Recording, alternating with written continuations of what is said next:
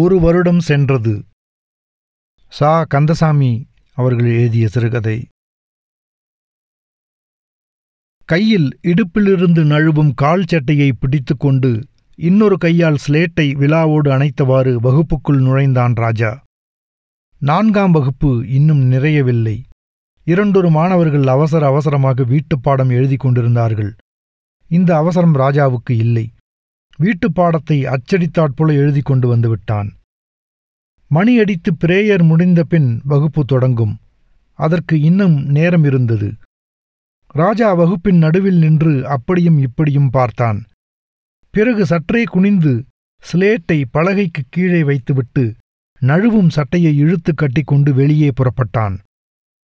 அவன் மேல் சட்டை கால் சட்டை எல்லாம் காக்கி. அதைத்தான் எப்போதும் போட்டுக்கொண்டிருப்பான். இராணுவத்தில் கொடுக்கப்படும் காக்கி அது. பிரித்து சிறியதாக சட்டை தைத்ததின் அடையாளங்கள் எப்போதும் அதில் தெரியும்.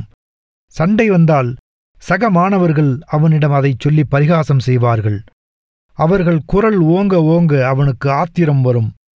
கோபம் வந்தால் முகம் வீங்கும். வலப்பக்கத்திலிருந்து இடப்பக்கத்துக்கு வாய் கோண கோண இழுக்கும். ஏற்கனவே அவன் தெற்றுவாய். இப்போது சுத்தமாக ஒரு வார்த்தையும் வராது. தெத்துவாயா என்றுதான் சார் கூப்பிடுவார். சாருக்கும் அவனுக்கும் ஒரு ராசி, கெட்ட ராசி. ஒருத்தரை ஒருத்தருக்கு பிடிக்காது. ஆசிரியரை பார்க்கும்போதெல்லாம் தன் தகப்பனாரை பார்ப்பது போல இருக்கும் அவனுக்கு. உருமுவான். சாரை கொன்னு போடணும், நாற்காலியில முள்ளு வைக்கணும், நல்ல கருவேல முள்ளா சப்பாத்தி முள்ளா கொண்டு வந்து வைக்கணும் என்று சொல்லிக் கொள்வான். இம்மாதிரியான சந்தர்ப்பங்களில் அவன் நடத்தை விபரீதமாக மாறும். ஸ்லேட்டை எடுத்து தரையில் அடிப்பான். பக்கத்தில் இருக்கிறவன் தொடையில் நறுக்கென்று கிள்ளுவான். திடீரென்று பாய்ந்து ஒரு மாணவனின் முகத்தில் பிராண்டுவான். சற்றைக்கெல்லாம் வகுப்பில் கலவரம் மூளும். மாணவர்களும் மாணவிகளும் பயந்து மூளைக்கு ஒருவராக ஓடுவார்கள். ஆசிரியர் பாய்ந்து வந்து ராஜா காதை பிடித்து முறுக்கி அடிப்பார். கன்னத்தில் கிள்ளுவார். பிரம்பு பளீர் பளீரென்று தலையிலும் முதுகிலும் பாயும். அவனோ வலியையும் துயரத்தையும் பொறுத்து கொண்டு மௌனமாக இருப்பான். உடல் அப்படியும் இப்படியும் நெளியும். ஆனால் கண்களிலிருந்து ஒரு சொட்டு நீரும் பெருகாது. அதை பார்த்ததும் சாருக்கு கோபம் வரும். பாரு கொரப்பய அழறானா என்று பல்லை கடித்து கொண்டு தலையை பிடித்து மடார் என்று சுவற்றில் மோதுவார். 2 மாதங்களாக ராஜா அடியும் உதையும் வாங்கிக் கொண்டு வருகிறான். அவன் நினைவெல்லாம் 3ஆம் வகுப்பிலிருந்து 4ஆம் வகுப்புக்கு வந்ததிலிருந்துதான் தொடங்குகிறது. மற்றதையெல்லாம் அவன் மறந்துவிட்டான். ஓரோர் சமயம் கீழ்வகுப்பு பிள்ளைகளை பார்க்கும்போது அந்த வகுப்பெல்லாம் தான் படிக்கவில்லை போலும் என்ற உணர்வு தோன்றும். 4ஆம் வகுப்புக்கு வந்ததுமே அவனுக்கு அடி விழுந்தது. பிரேயருக்கு நிற்கையில் பின்னாலிலிருந்து யாரோ நெருக்கினார்கள். வரிசை திடீரென்று உடைந்தது. 4 பேர் கேர்ள்ஸ் மீது போய் விழுந்தார்கள். பெண்கள் ஓ என்று கத்தினார்கள். ஆனால் உடைந்த வரிசை மறுகணத்திலேயே ஒன்றாக கூடியது. காலை சாய்த்து வைத்து நின்று கொண்டிருந்த எம் ராமானுஜத்தின் சட்டையை பிடித்து சரியா நில்லு என்றான் ராஜா. அப்போதுதான் தலையில் ஓர் அடி விழுந்தது. தலை வேகமாக பின்னுக்குப் போவது மாதிரி இருந்தது. காது கண் நெஞ்சு எல்லாம் பற்றி எரிந்தன. காதை இறுகப் பொத்தினான். பிரேயர் வரிசை, டீச்சர், பள்ளிக்கூடம், பிள்ளையார் கோவில் அவனைச் சூழ்ந்த ஒவ்வொன்றும் கிர் கிர் என்று வேகமாகச் சுற்றின. ஆசிரியர் கையை பிடித்து இழுத்து ஒழுங்கா நில்லு என்று உருமினார். அந்த குரல் தன் அப்பாவின் குரல் மாதிரியே இருந்தது. அவனுக்கு நெஞ்சு அடைத்தது. எல்லா மாணவர்களும் அவனுக்கு இடம் விட்டு ஒதுங்கினார்கள். 2 பேர் 3 பேர் நிற்க வேண்டிய இடத்தில் அவன் ஒடுங்கி நின்றான். கீச்சுக் குரலில் 4 பெண்கள் உலகெல்லாம் உணர்ந்து என்ற பாட்டை இழுத்து இழுத்து பாடினார்கள். தலைமை ஆசிரியர் ராமசாமி ஐயர் சிறு பிரசங்கம் செய்தார். பிரேயர் முடிந்தது. அவன் வரிசை நகர்ந்தது. வகுப்புக்குள் காலடி வைத்ததுமே மாணவர்கள் ஆளுக்கொரு பக்கமாக ஓடி இடம் பிடித்து கொண்டார்கள். ஆனால் ராஜாவோ எல்லாருக்கும் வழிவிட்டு கடைசியாக போய் சுற்றும் முற்றும் பார்த்தான். முன் வரிசைகள் 4 நிறைந்து விட்டன. ஆனாலும் 3வது வரிசையில் அவனுக்கு ஒரு இடம் வைத்து கொண்டு சங்கரன் ராஜா இங்க வா என்று அழைத்தான். அந்த வேண்டுகோளை நிராகரித்துவிட்டு பின்னால் போய் உட்கார்ந்தான் ராஜா. பிரேயரில் வாங்கிய அடியில் தலையும் காதும் இன்னும் எரிந்து கொண்டிருந்தன. காதை மெல்ல இழுத்து தடவிவிட்டு கொண்டான். அப்பா அடிக்கும் போதெல்லாம் அம்மா இப்படித்தான் செய்வாள் என்ற நினைப்பு வந்தது. ரொம்ப வலிக்குதாடா ராஜா? சங்கரன் அவன் அருகே வந்து குனிந்து கேட்டான். இல்ல, அப்பவே பிடிச்சு காதை தடவிக்கிட்டே இருக்கியே. ராஜா சங்கரனை கூர்ந்து பார்த்தான். சார் வராங்க என்று கத்திக்கொண்டு பின்னே இருந்து முன்னே ஓடினார்கள் சிலர், முன்னே இருந்து பின்னே சென்றார்கள் சிலர். சங்கரன் முன்னே போக ஒரு காலை எடுத்து வைத்தான். சார் நீண்ட பிரம்பை கதவில் தட்டிக்கொண்டே வகுப்புக்குள் நுழைந்தார். சங்கரன் ராஜாவின் பக்கத்தில் உட்கார்ந்தான். ஆனால் 8ஆம் நாள் அந்த முரடன்கிட்ட குந்தாத என்று சார் அவனை பிரித்து கொண்டு போய் முன்வரிசையில் உட்கார வைத்தார். நான் ஒன்னும் முரடன் இல்லை, நீதான் முரடன், முழு முரடன் என்று முணுமுணுத்தான் ராஜா. சார் தலையில ஸ்லேட்டால் படீர் படீர் என்று அடிக்கணும், காஞ்சொரி கொண்டு வந்து அழ அழ தேய்க்கணும் என்ற உணர்வு தோன்றியது. பறக்க பறக்க ஸ்லேட்டை எடுத்து பெரிதாக ஒரு படம் போட்டான். சாருக்கு இருப்பது மாதிரி சிறிதாக மீசை வைத்தான். மீசை வைத்த உடனே கோபம் வந்தது. குச்சியால் தலையில் அழுத்தி அழுத்தி குத்தினான். கண்களை தோண்டினான். கண்ணை மூடிக்கொண்டு கிர் கிர் என்று படம் முழுவதும் கோடுகள் கிழித்தான். குறுக்கும் நெடுக்குமாக கோடுகள் விழும்போது மனதில் இன்னொரு காட்சி படர்ந்தது. வீட்டில் சாந்தா பக்கத்தில் உட்கார்ந்திருந்தால் அப்பா வீட்டுக்குள் வந்ததும் வராததுமாக அந்த முரடங்கிட்ட குந்தாதே அம்மா, இங்கே வா என்று அவளை தூக்கி அணைத்துக் கொள்வார். ராஜா கீழ்கண்ணால் தங்கையையும் அவள் கன்னத்தில் குனிந்து முத்தமிடும் தகப்பனாரையும் பார்ப்பான். நெஞ்சில் என்னவோ இடறுவது போலிருக்கும். புத்தகத்தை அப்படியே போட்டுவிட்டு அம்மா என்று உள்ளே ஓடுவான். அம்மா அவனை அணைத்து கொண்டு கொஞ்சுவாள். அவன் தங்கையை நோக்கி பழிப்பு காட்டுவான். ராஜா ஸ்லேட்டை திருப்பி பார்த்தான். சார் படம் கிறுக்களில் மறைந்து போய்விட்டிருந்தது. மனத்தில் ஒருவிதமான சந்தோஷம் தோன்றியது. ஸ்லேட்டை ஒரு குத்து குத்தி பலகைக்கடியில் வைத்துவிட்டு சார் நாட்காலில் ஒரு நாளைக்கு முள்ளு வைக்கணும் என்று தனக்குத்தானே சொல்லிக்கொண்டு எழுந்தான். நாட்கள் போக போக தன் தனிமையை அவன் அதிகமாக உணர்ந்தான். அது துக்கத்தை கொடுத்தது. தெரியாத கணக்கை சொல்லித்தர ஆளில்லை. மனக்கணக்கு போடும்போது ஸ்லேட்டை லேசாக திருப்பிக் காட்ட ஆளில்லை. அவன் எழுதும் தமிழ் பாடத்தை பார்த்து எழுத யாரும் இல்லை. கைகளை முறுக்கி சுவரில் குத்தினான் ராஜா. ஆரம்பிச்சிட்டியா என்று பிரம்பை காட்டி ஆசிரியர் உருமினார். அவன் கண்களை தாழ்த்திக் கொண்டான். சார் 10 மனக்கணக்கு கொடுத்தார். அவனுக்கு 8 தப்பு. அவன்தான் வகுப்பிலேயே ரொம்ப தப்பு போட்டான். ஆசிரியர் அவனை கூப்பிட்டு எத்தனை தப்பு என்று வினவினார். அவன் 2 ரைட் என்றான். சார் ஒரு சிரிப்பு சிரித்தார். கை காதை பற்றியது. எத்தனை தப்பு? 2 ரைட் சார். யாரை பார்த்து எழுதுன? நானே போட்டேன் சார். சார் நாட்காலியை பின்னுக்கு தள்ளிக்கொண்டு எழுந்தார். யாரை பார்த்து காப்பி அடிச்ச? நான் தனியா போட்டேன் சார். எனக்கு தெரியும், நிஜத்தை சொல்லு. நான் தான் சார் போட்டேன். எலே, மறுபடியும் பொய் சொல்ல ஆரம்பிச்சிட்டியா? சார் பிரம்பு அவன் கழுத்திலும் தலையிலும் பாய்ந்தது. துள்ளி குதித்து கொண்டு பின்னே ஓடினான். அவன் காலடியில் 2 ஸ்லேட்டுகள் மிதிபட்டு உடைந்தன. சார் அவன் பின்னே ஓடி சட்டையை பிடித்து நிறுத்தினார். உண்மையை உன் வாயாலே வரவழைக்காட்டா பார் என்று கூவினார். இன்னமே ஓடுவியா? வாயத்தர. முட்டிக்காலுக்கு கீழே பிரம்பு சாடியது. அவன் நெளிந்தான். ஓடினா உடம்பு தோலை உரிச்சு விடுவேன், ஓடுவியா? மாட்டஞ்சார். கைய நீட்டு, நல்லா. உள்ளங்கையை விரிய நீட்டினான் ராஜா. முட்டி போடு. அவன் முழங்காலிட்டு அவருக்கு நேரே கையை நீட்டினான். சார் அவனை குத்திட்டு நோக்கினார். இப்ப நிஜத்தை சொல்லு, அந்த 2ஐயும் யாரை பார்த்து போட்ட? நானே போட்டேன் சார். சுவாமிநாதனை பார்த்து தானே? நானே சார். நிஜத்தை சொல்ல மாட்டேன். பிரம்பு உள்ளங்கையில் குறுக்காக பாய்ந்தது. அவன் நா என்று ஆரம்பித்தான். வாய் கோண கோண இழுத்தது. அந்த வாக்கியம் முழுதாக வரவில்லை. முகம் வீங்க மண்டியிட்டபடியே இருந்தான். சார் அடித்து களைத்து போனார். பிரம்பை பின்னால் வீசி எறிந்துவிட்டு, இரு உன்னை ஒழிச்சிடுறேன் என்று பிடரியை பிடித்து அவனை தள்ளினார். அவன் தப்பு செய்யும் போதெல்லாம் ஸ்லேட்டை பிடுங்கி எறிவார். சலிப்புற்று, உனக்கு படிப்பு வராது, மாடு மேய்க்கத்தான் போகணும் என்கிற போது அவன் மௌனமாக தலை குனிந்தபடியே நிற்பான்.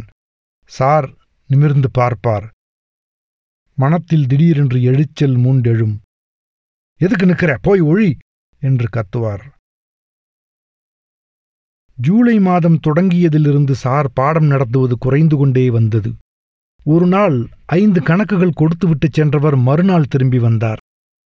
எல்லோரும் ஸ்லேட்டை எடுத்துக்கொண்டு கூட்டமாக ஓடினார்கள். ஆனால் சாரோ புதிதாக 9 கணக்குகள் கொடுத்தார். ஸ்லேட்டில் இடம் இருக்காது சார் என்று ஒருவன் கத்தினான். இருக்கிற வரைக்கும் போடு என்று வேகமாக வெளியே சென்றார். 5ஆம் வகுப்பில் அவர் படம் போட்டுக் கொண்டிருப்பதாக 3ஆம் நாள் VR பாப்பா வந்து சொன்னாள். அதை யாரும் நம்பவில்லை. கேர்ள்ஸ் பக்கத்திலிருந்து வந்த தகவலை பாய்ஸ் பொருட்படுத்தவில்லை. ஆனால் மறுநாளும் மறுநாளும் அதே செய்தி திரும்ப திரும்ப சொல்லப்பட்டது. சங்கரனும் வேணுகோபாலனும் 5ஆம் வகுப்பு ஜன்னல் பக்கமாக போய் பார்த்துவிட்டு வந்தார்கள். அப்புறம்தான் அது நிஜம் என்று ஊர்ஜிதமாயிற்று. சார் படம் போட்டு கொண்டிருப்பது தெரிந்தவுடனே பாடம் எழுதுவதையும் கணக்கு போடுவதையும் விட்டுவிட்டார்கள். ராஜா 5ஆம் வகுப்பு ஜன்னல் பக்கமாக சென்று பார்த்தான். சார் மேஜை மீது நின்று கொண்டு உயர்ந்த வெள்ளைச் சுவரில் பெரிதாக மரம் போட்டு கொண்டிருந்தார்.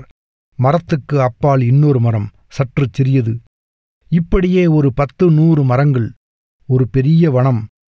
வனத்தின் ஒரு பக்கத்திலிருந்து பைசன் எருமை உடம்பை குலுக்கிக் கொண்டு தலை குனிந்தவாறு சீறிக்கொண்டு வந்தது. ராஜா கண்களை தாழ்த்தி பார்த்தான்.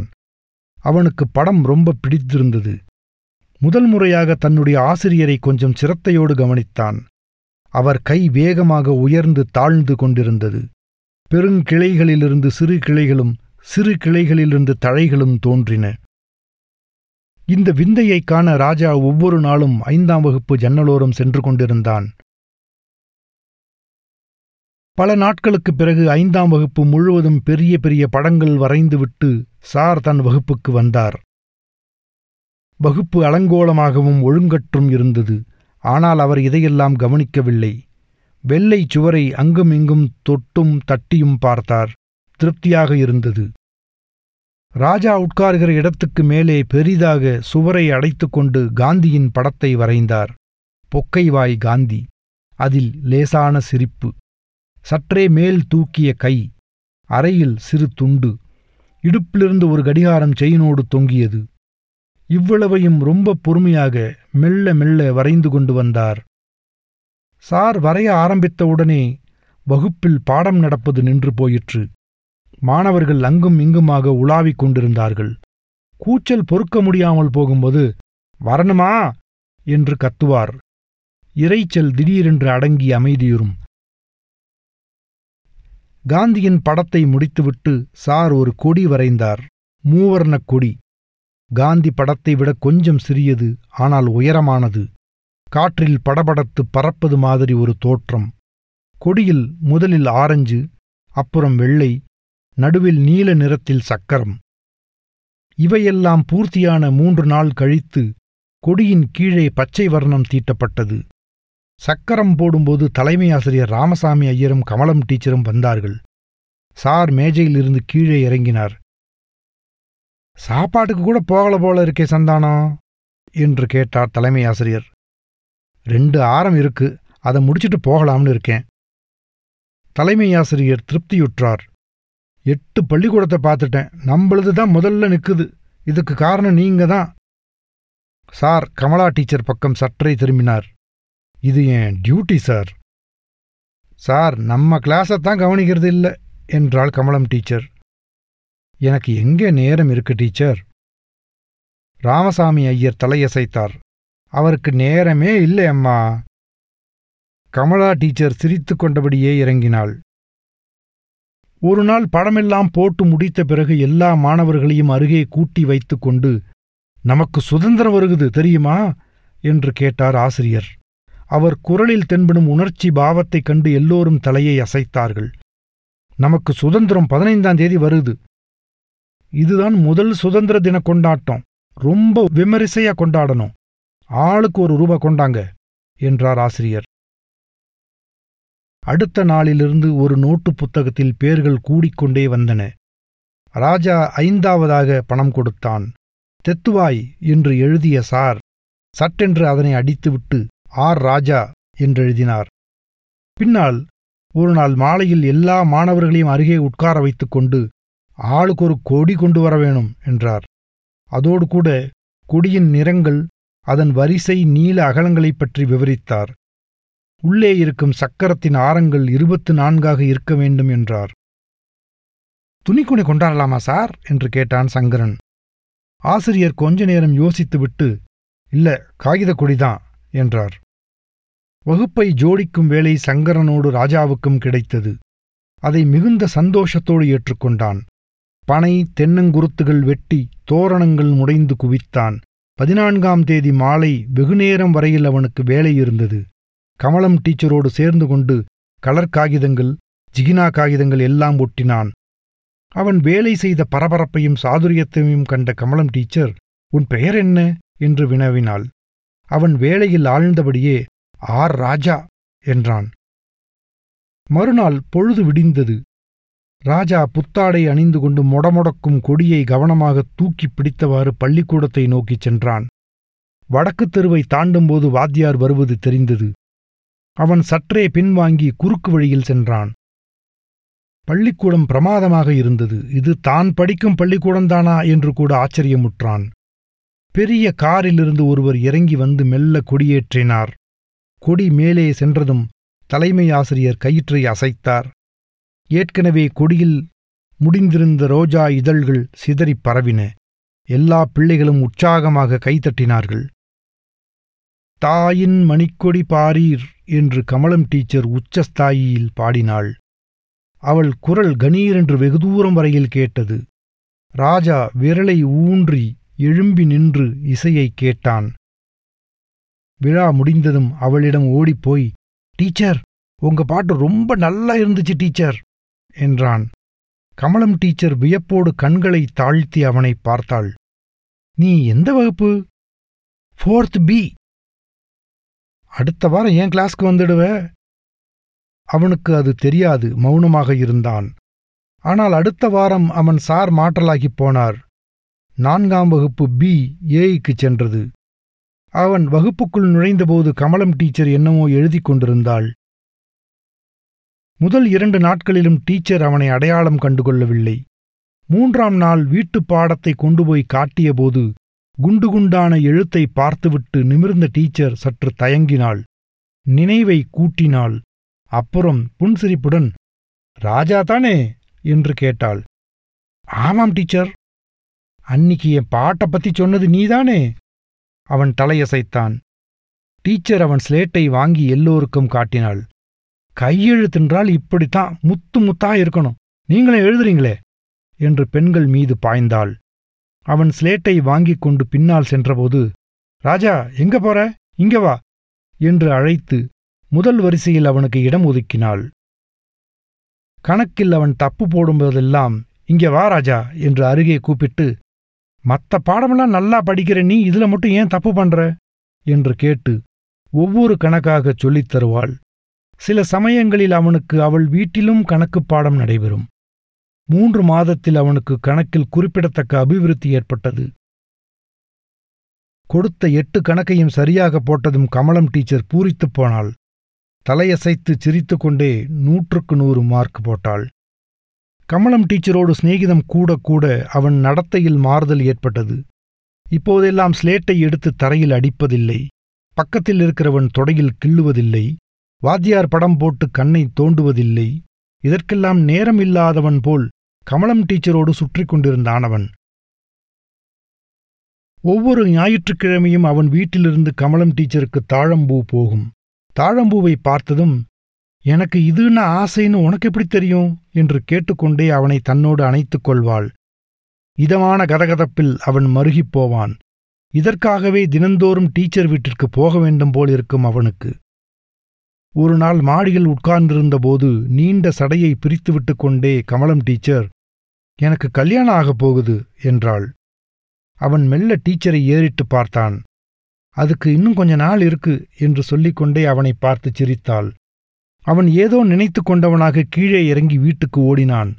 ஆனால் அன்று மாலையே தயங்கி தயங்கி கொண்டு திரும்பி வந்தான். அவன் வருகை கமலத்துக்கு ஆச்சரியம் அளித்தது. வாசலுக்கு வந்து வா ராஜா என்று கரம் பற்றி அவனை வரவேற்றாள். ஒரு சனிக்கிழமை கமலம் டீச்சர் நிறைய பூ வைத்து தலை பின்னிக்கொண்டு பள்ளிக்கூடம் வந்திருந்தாள். இன்னும் பள்ளிக்கூடம் தொடங்கவில்லை. தலைமையாசிரியர் ராமசாமி ஐயர் பரபரப்போடு 3ஆம் வகுப்புக்கு சென்றார். ஆசிரியர்கள் எல்லாம் ஒன்று கூடி தனிந்த குரலில் பேசிக்கொண்டிருந்தார்கள். மாணவர்கள் பிரேயருக்கு கூடியதும் தேசிய கொடி அரைக்கம்பத்தில் தாழப் பறந்தது. ராமசாமி ஐயர் முன்னே வந்து, மகாத்மா காந்தி நேற்று காலமாகிவிட்டார், யாரோ சுட்டுக் கொன்றுவிட்டார்கள் என்றார். அவர் கண்களில் நீர் பெருகியது. பேச முடியவில்லை. துயரத்தோடு பின்னுக்குச் சென்றார். ஒரு நிமிடம் ஆழ்ந்த அமைதி நிலவியது. வாழ்க நீ எம்மான் காந்தி என்று கமலம் டீச்சர் உருக்கமாக மெல்லிய குரலில் பாடினார். பாட்டு முடிந்ததும் தேசப்பிதாவுக்கு 2 நிமிடங்கள் மௌன அஞ்சலி செலுத்தினார்கள். பள்ளிக்கூடம் இல்லை என்று அறிவிக்கப்பட்டது. ராஜா தயங்கியவாறு டீச்சரிடம் சென்றான். கொஞ்சம் இரு என்று சொல்லிவிட்டு ராமசாமி ஐயரோடு உள்ளே சென்றாள். 8 வாத்தியார்களும் தேசத்துக்கு நேர்ந்த துர்பாக்கிய சம்பவத்தைப் பற்றி வெகுநேரம் பேசிவிட்டு கலைந்தார்கள். கமலம் வெளியே வந்ததும் அவனை பார்த்து முறுவளித்தாள். வழிநெடுக கொடிகள் தாழப் பறந்து கொண்டிருந்தன. திறந்த கடைகளை அவசர அவசரமாக மூடிக்கொண்டிருந்தார்கள். ஹர்த்தால் போலும். வீடு போய் சேர்ந்ததும் அவனை மாடிக்கு அழைத்து கொண்டு சென்றாள் கமலம் டீச்சர். அடுத்த வாரத்திலிருந்து நான் வேலைக்கு வரமாட்டேன். ஏங்க டீச்சர்? எனக்கு கல்யாணம். எப்பங்க டீச்சர்? இன்னும் 1 மாசம் இருக்கு. டீச்சர் நாட்காலியிலிருந்து எழுந்து அவனை வெறித்து பார்த்தாள். அவன் வெட்கத்தோடு கண்ணை மூடிக்கொண்டான். இங்கே பாரு ராஜா. அன்று வெகு நேரத்துக்கு பிறகு ராஜா வீடு திரும்பினான். அம்மா கோபித்து கொண்டாள், திட்டினாள். ஆனால் அவன் பதிலே சொல்லவில்லை. களைப்பாகவும் சோர்வாகவும் இருந்தது. திண்ணையில் போய் படுத்தான். ராஜா சேர்ந்தாற்போல் 1 வாரம் பள்ளிக்கூடம் போகவில்லை. அம்மா அவனை சீர்காழிக்கு அழைத்து கொண்டு போய்விட்டாள். அவன் பள்ளிக்கூடம் போனபோது கமலம் இல்லை. டீச்சர் புதன்கிழமையே போயிட்டாங்க என்றான் சங்கரன். உன்னை பத்தி டீச்சர் என்னை 2 வாட்டி கேட்டாங்க. அவன் எரிச்சலோடு சரி என்றான். சில நாட்கள் சென்றன. வகுப்பு பிரிந்தது. ஒரு செவிட்டு வாத்தியார் வந்தார். ராஜா பின்வரிசைக்குச் சென்றான். கணக்கில் மீண்டும் பல தவறுகள் போட்டான். முழுப்பரீட்சை வந்தது. ராஜா எல்லோரையும் போல காப்பியடித்தான். கணக்கில் 9ஆவதாக வந்தான்.